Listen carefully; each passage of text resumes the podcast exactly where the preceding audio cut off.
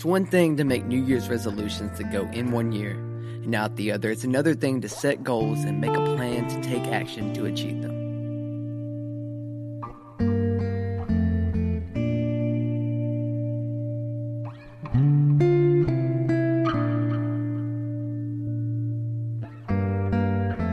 Today's episode is all about taking action on your goals and your dreams.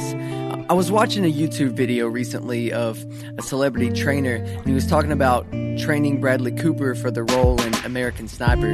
And what was crazy is he wanted to be exactly like the American Sniper, which was about 225 pounds of muscle.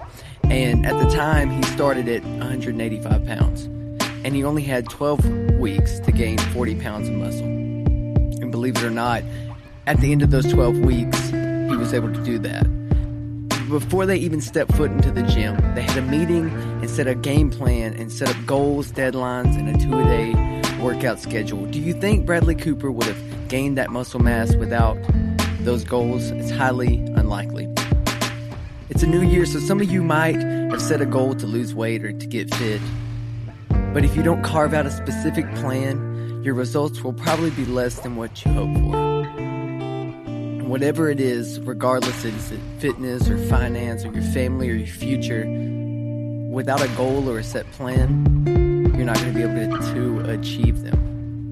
We see in Habakkuk 2 2, and it says, The Lord answered me, Write the vision, make it plain on tablets so that he may run who reads it.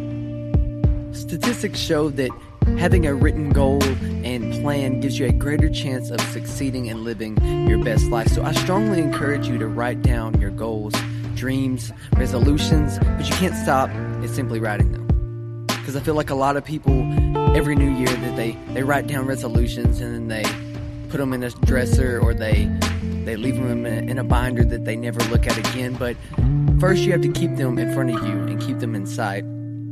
And then, second, you have to take action. We see in James 2, verses 14 through 17, it reads, What good is it, my brothers, if someone says he has faith but does not have works?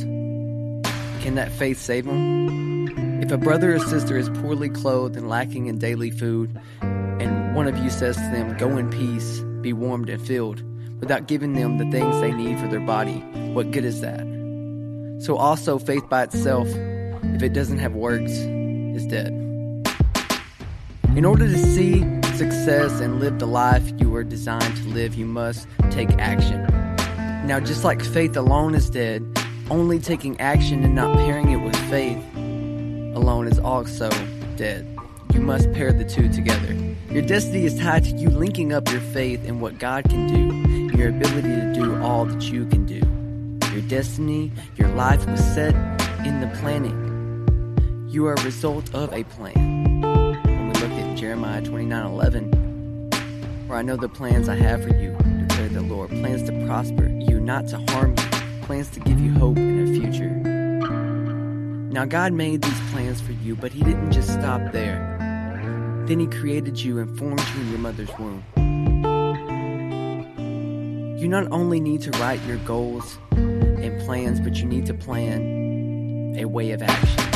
Adapt the mindset of what is my next step. Always be looking ahead to what you can do next. To be one step closer to achieving your dreams and your goals for 2019. Well, I hope this encouraged you to stop waiting and start doing and take action after your goals. I'm praying for you, friend. I love you. Now let's go live better than best we conquer this week.